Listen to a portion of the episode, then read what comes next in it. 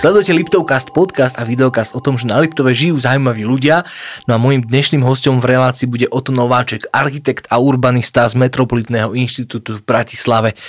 Vy, ak máte chuť súťažiť s Liptovcastom, tak vedzte, že môžete a v tejto epizóde budeme súťažiť o takýto krásny 250 gramový balíček eh, na Liptove v práženej kávy značky, eh, alebo teda typu Rwanda Natural od prvej Liptovskej pražiarne kávy Aurelika. Tak teda, ak chcete sa zapojiť do súťaže, tak uh, šírte toto video a napíšte nám aj uh, mail na súťaže zavinač na súťaže zavinačliptovcast.sk s heslom chcem súťažiť a tým tak potvrdíte svoju účasť v súťaži.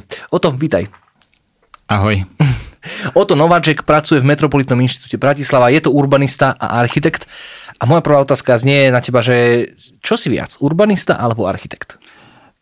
Tak to je taká záľudná otázka, keďže som vyštudoval vlastne ako keby obe tieto um, povolania alebo súčasti uh, vlastne širšieho konceptu nejakých uh, plánovacích nástrojov, ale v zásade Pracujem ako urbanista, hej, pracujem na MIBE, ako si už spomenul, alebo teda Metropolitnom inštitúte, aj keď uh, vlastne Venujem sa aj tak bokom nejaké architektúre, respektíve som aj pracoval ako architekt eh, na Slovensku aj v Nemecku.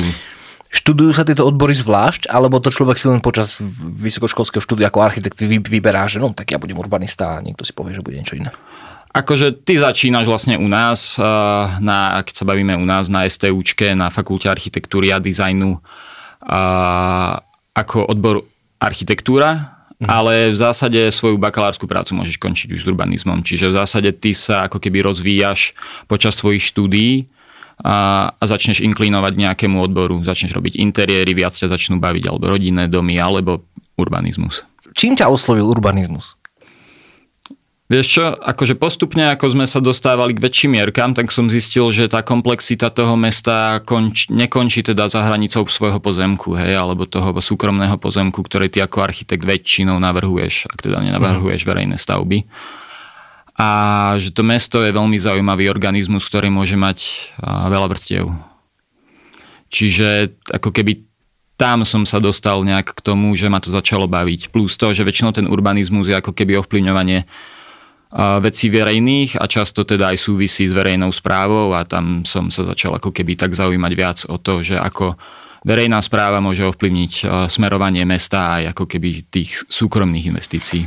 Keď sa tak pozrieme na také mesta typu Londýn, ktorý, ja neviem, atakuje 10 miliónovú hranicu v počte obyvateľov, potom je tu Bratislava, ktorá má podstatne menej a potom je tu Ružomberok, ktorý má 27 tisíc obyvateľov je potrebné urbanistické plánovanie aj v tak malej aglomerácii, akože keď si to tak porovnáme s tými veľkými, naozaj veľkými mestami? No tak uh, v podstate u nás by sme mohli hovoriť o regionálnom plánovaní. Hej, keď hovoríme o, o Londýne, tak je to skôr už sa to volá metropolitné plánovanie. To isté sa teda začína rozbiehať aj v Bratislave, lebo ako hovoríš, to sú mestá, ktoré majú neporovnateľne väčšej mierky, Jasne. ale to sú mestá, ktoré už určitým spôsobom do seba zhltli strašne veľa menších obcí a teda zrástli sa so svojím zázemím.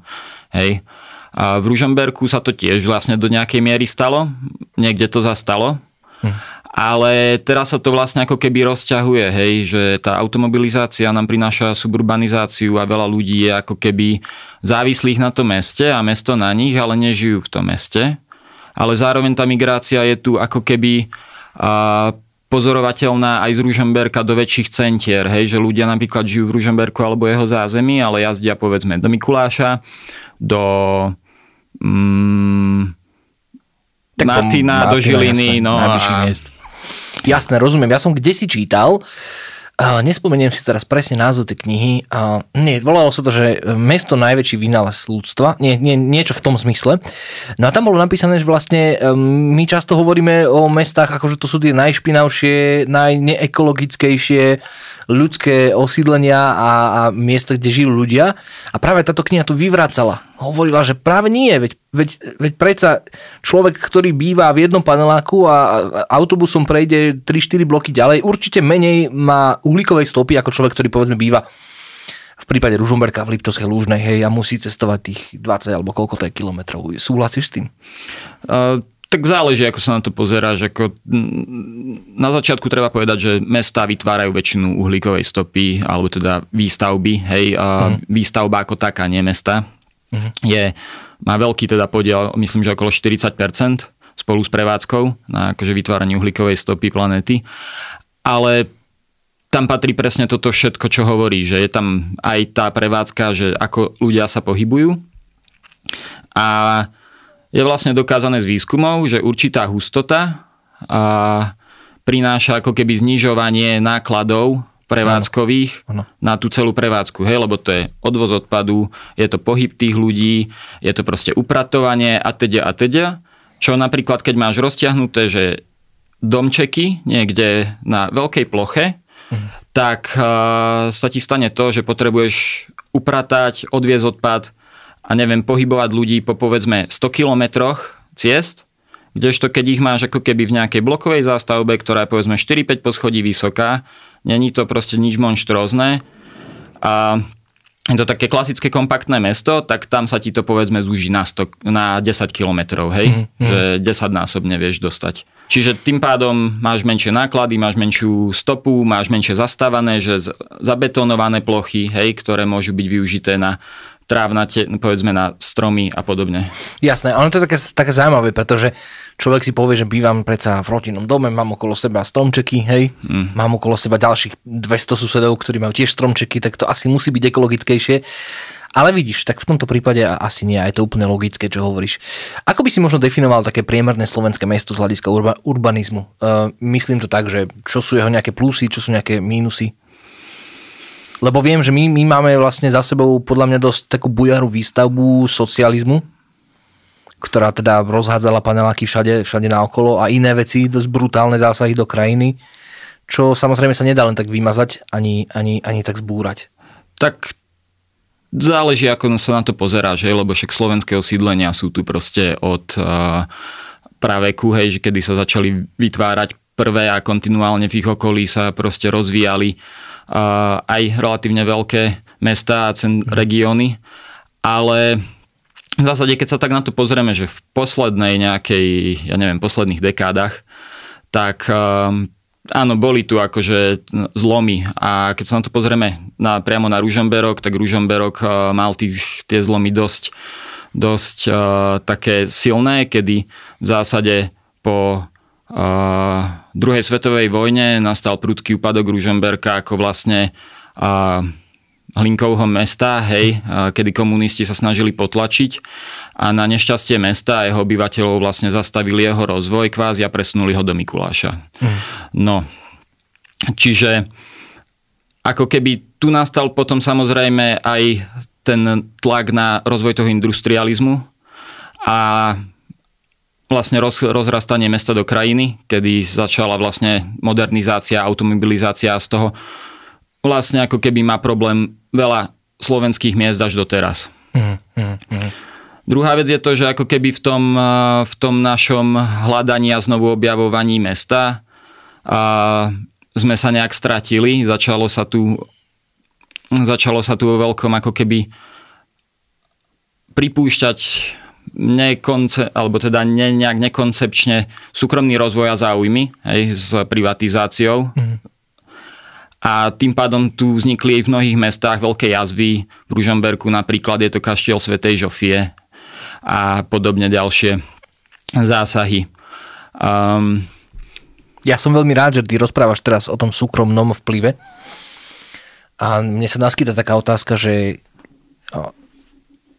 development, hej, príde nejaký developer súkromný a mesto sa tým dostáva do takej paradoxnej situácie, pretože na jednej strane musí byť to mesto aj rádo, že niekto prišiel investovať svoj vlastný kapitál do vybudovania síce vlastného akože vlastníctva, ale na druhej strane aj každá jedna vybudovaná vec svojím spôsobom zlepší, hej, zmodernizuje alebo skrášli a nejakým spôsobom upgradeuje to mesto, hej.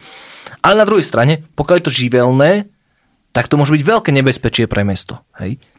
A to teraz pokojne sa môžeme rozprávať o tom, že ako to je u vás v Bratislave, kde je naozaj ten dopyt po, po, po pozemkoch na výstavbu ďaleko väčší ako povedzme v Rúžomberku. Ale podľa mňa sa dá pokojne rozprávať sa aj o tom, že čo by sa mohlo stať, keby taká bujerá developerská výstavba nastala aj v Ružomberku? No, uh, v zásade, keď sa pozeráme akože z pohľadu Bratislavy, uh, tak akože v posledných rokoch sa dá povedať, že sa tie veci zlepšili, hej, že uh, tí súkromní investori sa snažia a nejakým spôsobom poskytovať okrem tých samotných objektov aj niečo okolo, okolo nich, pridanú hodnotu a to hovoríme teda hlavne o tom verejnom priestore, kvalitnom verejnom priestore. Aj keď uh, hlavný problém, čo tu zostáva, je stále to, že tie priestory nie sú často dostatočne prepojené hej, medzi sebou, že ako keby vznikajú také mikroostrovy. Čo to znamená, akože, že nie je to prepojené? Že... No, že napríklad, keď si mm, povieme, uh, alebo o Skyparku, hej, uh-huh a ktorý napríklad nie je dobre prepojený so svojím okolím, nenadvezuje zatiaľ na nábrežie veľmi k Eurovej, nie je nejakým spôsobom prepojené na Twin City, ktoré je vedľa neho skôr taká kancelárska štvrť mini, hej, že um, Čiže oni sú ako keby odrezané tými ulicami, že nie sú dobré nekomunikujú spolu. Mm-hmm, rozumiem. Skypark je napríklad aj výškovo oddelený, hej, od zvyšku a podobne. Keď si tak eh, pozrieme na Liptov, aký má Liptov štruktúru geografickú, aj že máme tu pomerne mm, hornaté územia, je možné, aby povedzme v mestách Liptovského typu, teda aby napríklad v Ružomberku v Mikuláši naozaj došlo k tomu, že tie mesta začnú poriadne rásť a budú sa rozvíjať a lebo napríklad, vieš, ja, ja si neviem predstaviť, že by do Ružomberka teraz prišiel Jaguar nový, hej, a urobil si 5000 plantu, hej, alebo niečo, to si neviem reálne predstaviť, kde by sa to mohlo stať. Čo potom je akože budúcnosťou pre, pre, pre mesto podľa teba? Teraz sa bavím konkrétne o meste Ružomberok. Napríklad, napríklad, hej, môžeme potom ísť na Mikuláš, ono, samozrejme. Ono, tie pohľady môžu byť rôzne a to je vlastne, čo tie mesta ako keby robí uh, lepšími a horšími, hej, to je vlastne ten nápad, ako robiť to mesto a ja nemám túto konkrétnu odpoveď, že čo by malo robiť každé Jasne. mesto na to, aby bolo úspešné, ale ako príklad poviem, že Bratislava chcela byť pred neviem, 10-20 rokmi boli nastavené vízie, že chce byť a, proste centrom vzdelania a myslím, že nejakej kultúry alebo niečoho, mm. ale v zásade sa z neho stalo mesto retailu, hej, pod vplyvom, a, pod vplyvom súkromných investícií. To narážam na to, že nie každá súkromná investícia musí zásadne zlepšiť mesto, hej, keď je nekontrolovaná. Jasné. Ale tak každé mesto má svoje potenciále, ako si sám povedal, Ružomberok je proste v horách a, a má tu vlastne nejakú históriu za sebou, aj umeleckú, aj remeselnú. To sú veci, na čom sa dá stávať. Hej, rozvíjanie turizmu, rozvíjanie nových spôsobov čistého priemyslu a, a podobne. Hej. Keď si tak vezmeš, tak z hľadiska hm, možno urbanistiky, tak máš nejaké územie, kde povedzme stojí panelák, v ňom býva 100 ľudí, rôznych e, vekových kategórií, rôznych rodinných, sociálnych statusov. Každý z nich má iné požiadavky, hej. to znamená, psíčkári chcú mať výbeh, hej. rodiny chcú mať ihrisko, ľudia mladí, pracujúci chcú mať dostatok parkovacích miest, hej. Niečo chce samozpráva od toho dajú sa všetky tieto požiadavky nejakým spôsobom akože zladiť a vyhovieť, že každému? Lebo to vždy je tak, lebo no, tak často sa to stáva, že vždy je niekto nespokojný. Hej. Hej, nikdy nevyhovieš každému. To je proste zásadné pravidlo. Ale je to vaša úloha v podstate, nie? No, Ako snažíš že... sa tomu priblížiť čo najviac, hej. A, a už sa to takedy podarilo? akože tak najviac? Ale tak hej, no ale zase o tom je to práve mesto, že ty, ty máš ten priestor, keď není zabratý povedzme nejakou jednou entitou, ktorá v súčasnosti sú to hlavne auta, mm-hmm. ktoré ich zaberajú na úkor iných aktivít a tie, tie, tie iné aktivity môžu byť práve ten výbeh pre psov, môžu byť tie detské ihriská, môže byť ten malý parčík s pitnou fontánkou a dobrými lavičkami, aby si senior sadol, hej.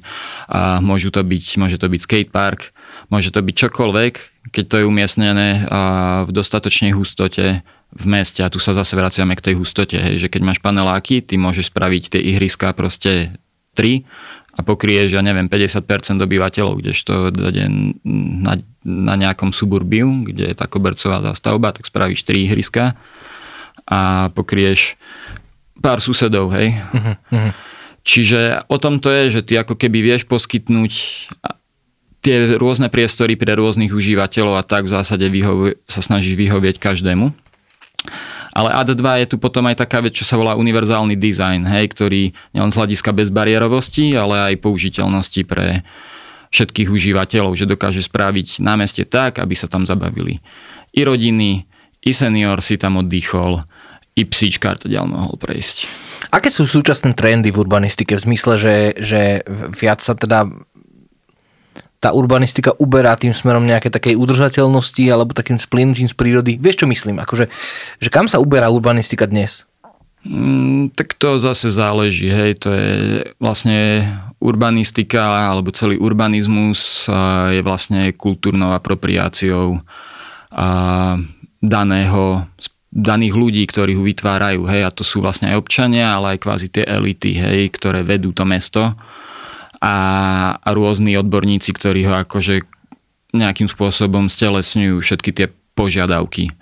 No a ale v našich podmienkach sa snažíme vytvárať určite zelenšie mesta, ktoré, mm, ktoré by boli ako keby viac by si po nich mohol chodiť, jedno, jednodušne povedané, na bicykli, hm. mal by si dostupnú a rýchlu MHDčku. A lepšie by sme vedeli narábať s odpadom, vysadili by sme viac zelene, hej, ale kvalitnej, to sa bavíme hlavne o stromoch v uliciach. Uh-huh. A čo je veľký problém ešte u nás je narábanie s vodou, hej, čo proste v slovenských mestách sa to zatiaľ ako keby veľmi uh, nedeje.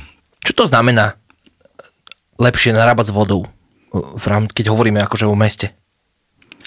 Tak uh, máš rôzne spôsoby. Môže to byť narábanie s vodou ako s, uh, povedzme, s danosťami uh, ako toky, že napríklad s riekami alebo s jazerami, ktoré máš v okolí, ale potom sa bavíme hlavne o narábaní s dažďovou vodou. Hej, že ju mhm. nejakým spôsobom recykluješ alebo uh, vlastne uh, absorbuješ do, do zeme priamo v meste cez nejaké uh, sakovacie galérie a dažďové záhrady a podobné uh, vlastne dizajnové a technické prvky. Uh-huh, rozumiem.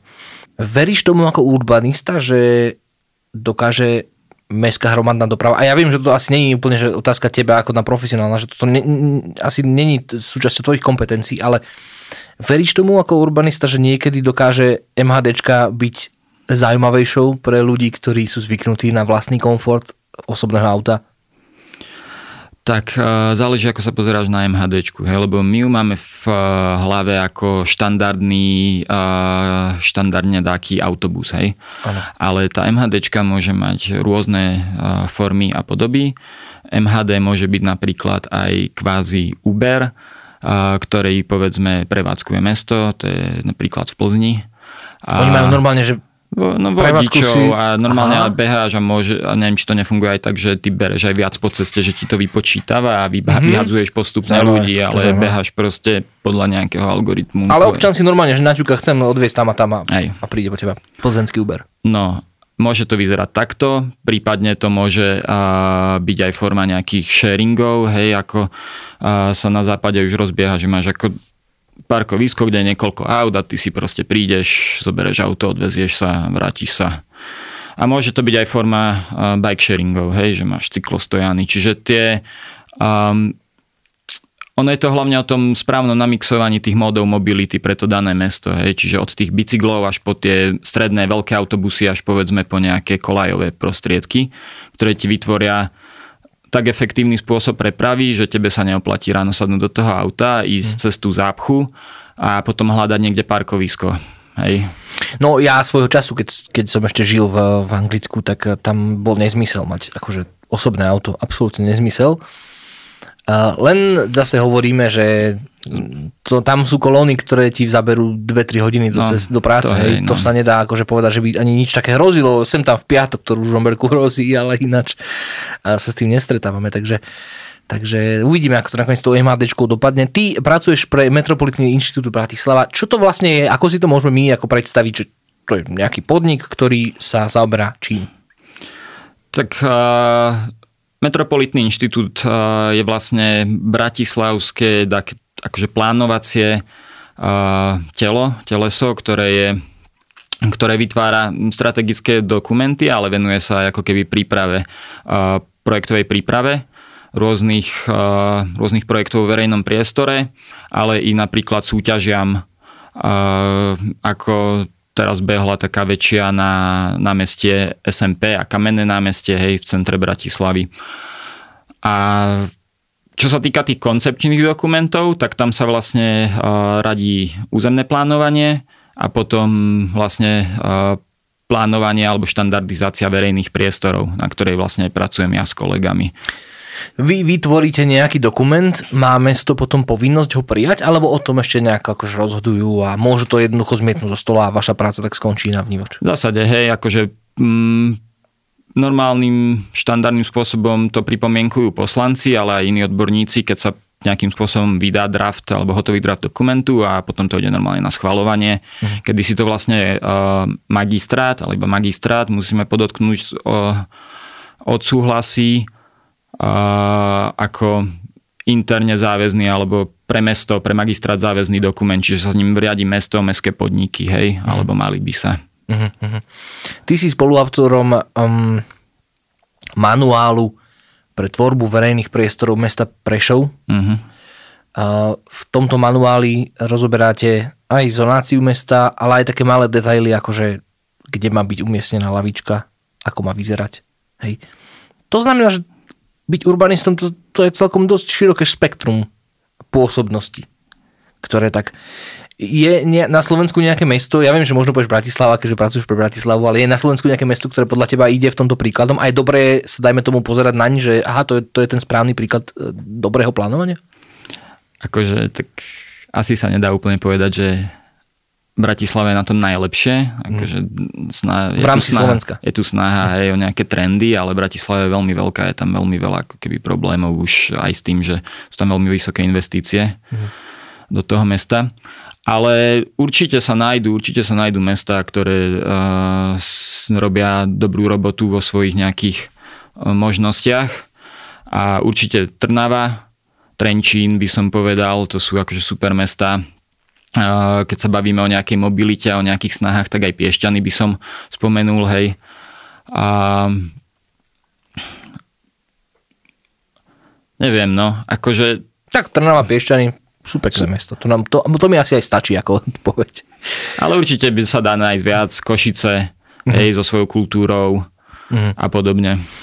Ja som navštívil v minulosti mesto, ktoré sa volá Milton Keynes je to mesto v Anglicku a to mesto vzniklo v roku 1950. Dnes má No, poviem, 300 tisíc obyvateľov a veľmi sa ospravedlňujem, ak som povedal blbosť, ale tak nejak málo. Hlavne preto, že je to mesto susediace s Londýnom. No a to mesto vzniklo ako na zelenej ploche, hej, bola to predtým nejaká malá dedinka, ktorá proste e, sa rozplánovala. Je príznačné tým, že tá, tie centrálne zóny sú naozaj že geometricky vykreslené je tam e, chodník pre cyklistov, ktorý v nejakom bode nepretne cestu, hej, že jednoducho sú tam také tie, ideš hore, dole, hore, dole. No a prechádzkou po takom meste ja som si nemohol odpustiť taký dojem, že mu chýba taký duch, vieš, Akože my sme podľa mňa všetci zvyknutí, že ideš do Bratislavy, ideš do starého mesta a si očarený tým, že tu dýcha históriou. A mnohé neduhy možno tých historických e, umiestnení budov a jedno s druhým si schopný odpustiť len preto, že tu máš tú pridanú hodnotu toho, hej. A teraz naozaj som bol v tomto meste a pozerám, že hm, taká nuda. Ako dobré, žiadne, žiadne zápchy, alebo veľmi malé zápchy je tak, ale nuda. Myslíš si, že je možné chytiť vziať si nejaké obrovské pole a rozkresliť na ňom funkčné mesto, ktoré naozaj bude aj lákavé pre ľudí? Tak také príklady sú, hej, také mesta sa tvorili už skôr ako za modernizmu. Mm-hmm. Mm, to sú v podstate a také tie empírové prestavby veľkých miest ako Paríž, Viedeň, Budapešť. Ale aj to sú pekné mesta, aj to sú bloky, ktoré sú proste nakreslené, ktoré boli nakreslené na veľkej ploche, nakoniec aj vlastne Barcelona, hej, s tými jej štvorcami. Áno, áno, áno. Čiže, ale čo je, čo je možno rozdiel medzi týmto mestom a tým druhým je to, že stále vychádza z nejakých takých tých štandardných princípov, že ty vytváraš nejakú polifunkčnú ulicu, kde nejakým väčším alebo menším spôsobom je integrovaná vlastne všetky tie mody dopravy a týmto vytvára tú, tú... Funkčnosť. No funkčnosť, alebo tú vibrancy, ten, mm-hmm. ten taký, vieš, ten, toho ducha, ten taký buzzle, ano, ktorý ano, ano, máme ano. radi na tých mestách Mm, samozrejme, ty to môžeš niekde utlmovať, kdežto vlastne tá modernistická výstavba, o ktorej hovoríš práve oddelo, sa snažila oddelovať tie rôzne módy dopravy, hej, že auta boli niekde tam na zelenej lúke vzadu, ano. tie paneláky alebo domy boli rozmiestnené v nejakých geometrických tvároch, medzi tým zeleň a všetko sa tak ako keby oddelené ďaleko od seba, hej.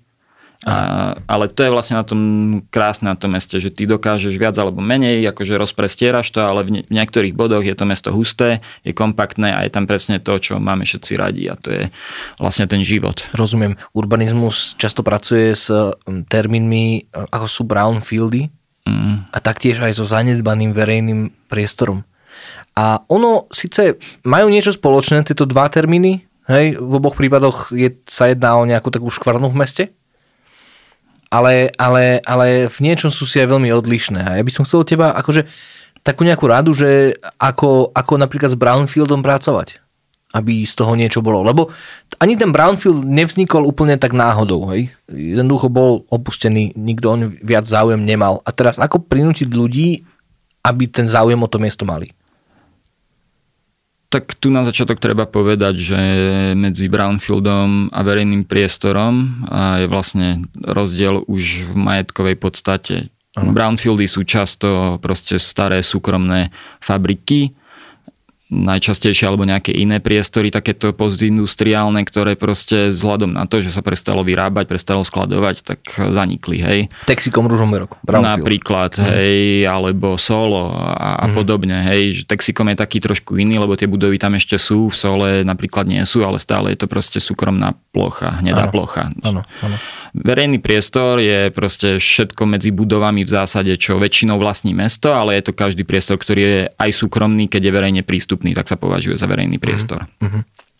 No a tu vlastne môže do toho vstúpiť mesto často, ak má možnosti a vlastne ten verejný priestor meniť hej, v tom meste. A to sú ulice, to sú námestia, to sú parky, ale aj všetko ostatné. Hej. Mm, kdežto pri tých brownfieldoch a tu možnosť až tak nemá. Hej. Lebo tu sa bavíme o tom, že často, aj keby sa povedzme dostalo k tomu vlastníctvu, tak často nemá ako keby u nás peniaze a kapacity a ten priestor zmeniť aj stavebne, hej, že, že pustiť sa aj do tej výstavby tam alebo nejakým spôsobom inej veľkej obnovy. A, ale v podstate aj ten verejný priestor je u nás často, teda už dlhodobo stagnuje, je tu veľký investičný dlh v mestách mm. do verejného priestoru, ktorý niektoré mestá, ako ktorých sme sa už bavili, tak ako keby sa to snažia zmeniť. Hej, a kontinuálne do neho investujú, ale nielen svoje prostriedky, ale snažia sa ako keby uh, získať aj fondy na to rôzne, mm. hej, a iné financovania možnosti. Je súčasná slovenská legislatíva naklonená uh, urbanizmu? Mm, tak ako sa to vezme? No, keď sa pozrieme na taký základný dokument, ktorým je stavebný zákon, tak ten v súčasnosti nejakým spôsobom nepojednáva ani o urbanizme, hej, nejak zásadne. Čo sa týka mm, jeho novelizácie, tak tiež akože už sa objavuje samostatná časť o urbanizme, ale tiež to nie je ešte úplne tak, mm. ako by to mohlo byť. V zásade ale urbanizmus je jedným z najdôležitejších či, najdôležitejších činností, ktoré teraz budú potrebné, ak prejde nový stavebný zákon pre mesta. A mhm. teda hlavne jeho nástroje a tým je územný plán. Lebo ten sa stane ešte dôležitejším pri ako keby strážení rozvoja mesta. Takže ak ten zákon prejde, tak vás čaká kopa práce. No, kto vie zase. Lebo urbanizmus je, urbanizmus je kultúrna vieš, záležitosť a tie mestá majú tie územné plány a tým, ako, akých, ako ich tvoria, oni môže byť tvorené aj veľmi technicky a technokraticky, ano. kedy ty iba vlastne nasekáš čo najjednoduchšie veci tak, aby si splnil nejaké požiadavky a hlavne aj normové ja neviem, odstupy, keď siete sa navrhujú a podobne ale nad tým, ako keby nad tým samotným rozvojom aj ako to bude pôsobiť potom v tých zónach jednotlivých, nad tým sa nikto veľmi nezamýšľa. Hej, není na to čas, není na to, nie sú na to peniaze, není na to chuť proste to riešiť. Však to nejak nakreslíme. Hej, hej, hej, hej. Rozumiem, ale každopádne prajem ti, aby teda ten stavebný zákon nový bol znovelizovaný k prospechu všetkých, e, najmä, najmä ľudí, aby ste mali čo robiť. Ďakujem ti veľmi pekne za rozhovor. Ďakujem. Oto Nováček, e, architekt urbanista z Metropolitného inštitútu v Bratislave, bol našim dnešným hosťom. Ak sa vám toto video páčilo, táto epizóda, tak nás sledujte aj ďalej. Každý týždeň v stredu o 18. sa bavíme s jedným zo zaujímavých ľudí nášho krásneho Liptova. No a ešte, aby som dopovedal túto dnešnú reláciu, súťažíme o túto kávu Aurelika Rwanda Natural z prvej Liptovskej pražiarnej kávy Aurelika, ktorej náš kamarát a majiteľ Marek sedel s nami pár týždňov dozadu, tak si to nájdete v našom archíve na liptovcast.sk. O to ešte raz ďakujem veľmi pekne, nech sa ti darí. A ja ďakujem, majte sa.